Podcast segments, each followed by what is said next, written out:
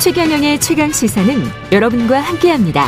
짧은 문자 50원, 긴 문자 100원이 드는 샵 9730. 어플 콩과 유튜브는 무료로 참여하실 수 있습니다.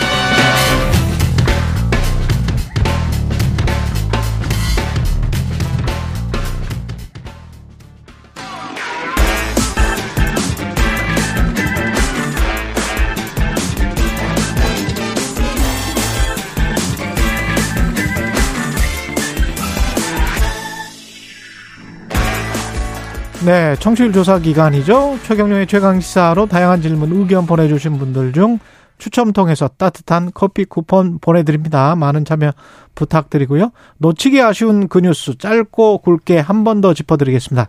오마이뉴스 과구신 기자 나와 있습니다. 안녕하세요. 네, 안녕하세요. 예, 김근식 미성년자 성폭행했다는 혐의로 다시 재구속됐습니까? 네, 그러니까 수원지법 안양지원이 어제 음. 13세 미만 미성년자 강제추행 혐의로 안양교도소에 수감 중이었던 김근식에 대해 구속영장을 발부했습니다. 음. 이게 2006년 당시 있었던 사건인데요. 당시 이제 13세 미만이었던 한 피해자를 강제추행한 혐의를 추가로 받게 된 겁니다. 그러니까 해당 피해자가 언론을 통해서 김근식의 과거 성범죄 사실을 접하게 되면서 재작년에 2020년 12월에 인천 계양경찰서에 신고를 한 겁니다. 그래서 음. 경찰이 수사를 해서 지난해 7월에 검찰에 기소 의견으로 보냈고요. 네. 이후 이제 김근식이 계속 이감이 되면서 사건도 여러 검사들을 돌아다니다가 안양교도소를 관할하는 안양지청이 구속영장을 청구한 게 지난 15일이었습니다. 그렇군요.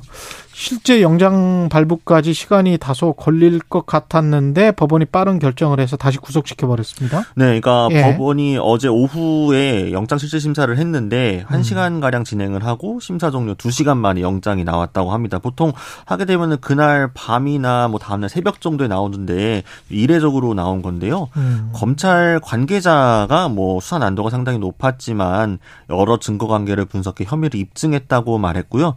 검찰의 면밀한 수사 수사도 뭐 당연히 영향을 미쳤겠지만 아무래도 김근식의 범죄 죄질이 좀 나쁘고 음. 국민의 법 감정 등을 여러 가지를 고려해서 법원이 종합적으로 빠르게 판단을 내린 것으로 보고 있습니다. 뭐 부장 판사도 범죄가 소명되고 도주와 증거 인멸에 우려가 있다라고 했고요. 법무부는 국민 안전과 피해자 보호를 위해 최선을 다하겠다 이런 입장을 냈습니다. 지금 사실 보면은 지난 7월에 기소 의견을 냈다고 하는데 김근식이 풀려나기 직 전에 네.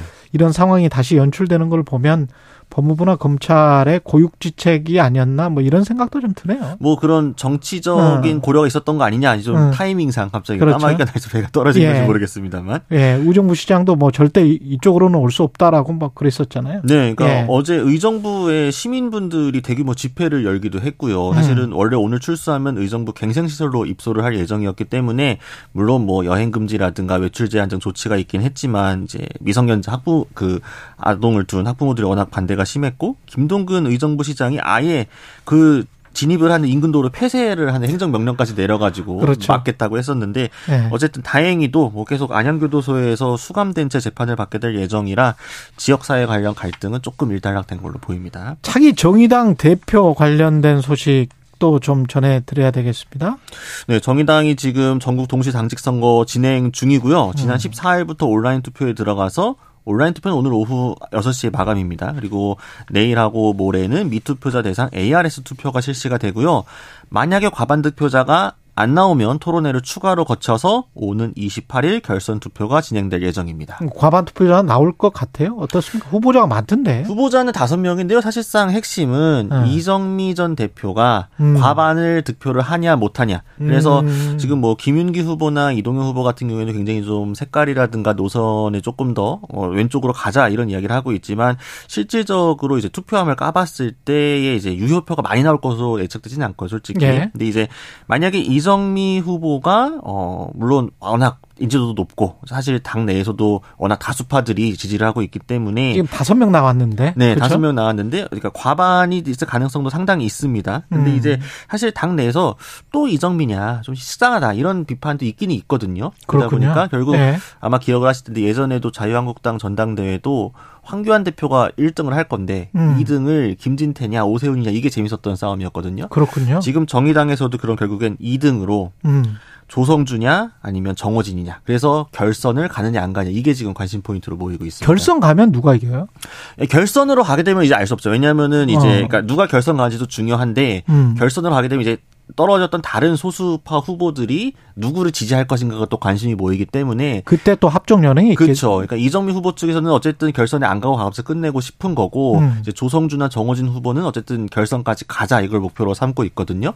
근데 이제 두 후보가 또 워낙 노선이 좀 다르다 보니까 음. 누가 2등 되느냐도 사실은 상당히 당의 진로를 두고 뭐 민주당과의 연합 정치냐 차별화냐 아니면 음. 류호정 장혜영으로 대표되는 이 페미니즘 정치를 더 강화할 것인가 아니면 조금 의원과 거리를 둘 것인가 이런 것도 조금 차이가 있을 것으로 보입니다. 정의당은 사실 위기죠. 당명 개정 목소리까지 나오고 있으면 뭐. 네, 예. 뭐 위기인 거는 뭐 주지의 사실인 것 같고요. 다만 예. 이제 당면 개정에 대해서도 조성주 후보 같은 경우에는 아예 3인주의, 사회민주주의를 전면에 내걸고 3인당으로 삼- 삼인당으로 가자. 예, 뭐 유럽식으로 가자 이렇게 얘기를 아. 하고 있고요. 이제 정호진 후보나 이정미 후보는 뭐 가능성은 열어두지만 지금 당면 개정보다 급한 거는 당의 체질 개선이다. 뭐 음. 이런 쪽에 조금 더 방점을 두고 있긴 합니다. 어떻게 갈지 모르겠네요. 이것도 뭐 근데 사실은 정의당으로서는 뼈 아픈 게 사람들이 별로 관심이 없어요. 그러니까 지금 진보 언론들을 예. 제외하고 좀 보도가 많이 안 나오고 있는 게 사실이긴 하죠. 예. 그만큼 지지율도 좀 위기인 상황이긴 하고요. 예, 여기까지 듣겠습니다. 오마이뉴스의 곽우신 기자였습니다. 고맙습니다. 감사합니다. 그리고 앞서 박지원 전 원장 발언 관련해서 KBC 광주방송 UPI 뉴스 의뢰로 넥스트 리서치가 지난 11일부터 12일까지 이틀간 국민의힘 당대표 적합도 조사한 내용 말씀드렸던 거고요. 자세한 내용은 KBC 광주방송 홈페이지에서 확인할 수 있습니다. 고맙습니다. 곽우신 기자. 예. KBS 1라디오 최경영의 최강시사 2부는 여기까지입니다.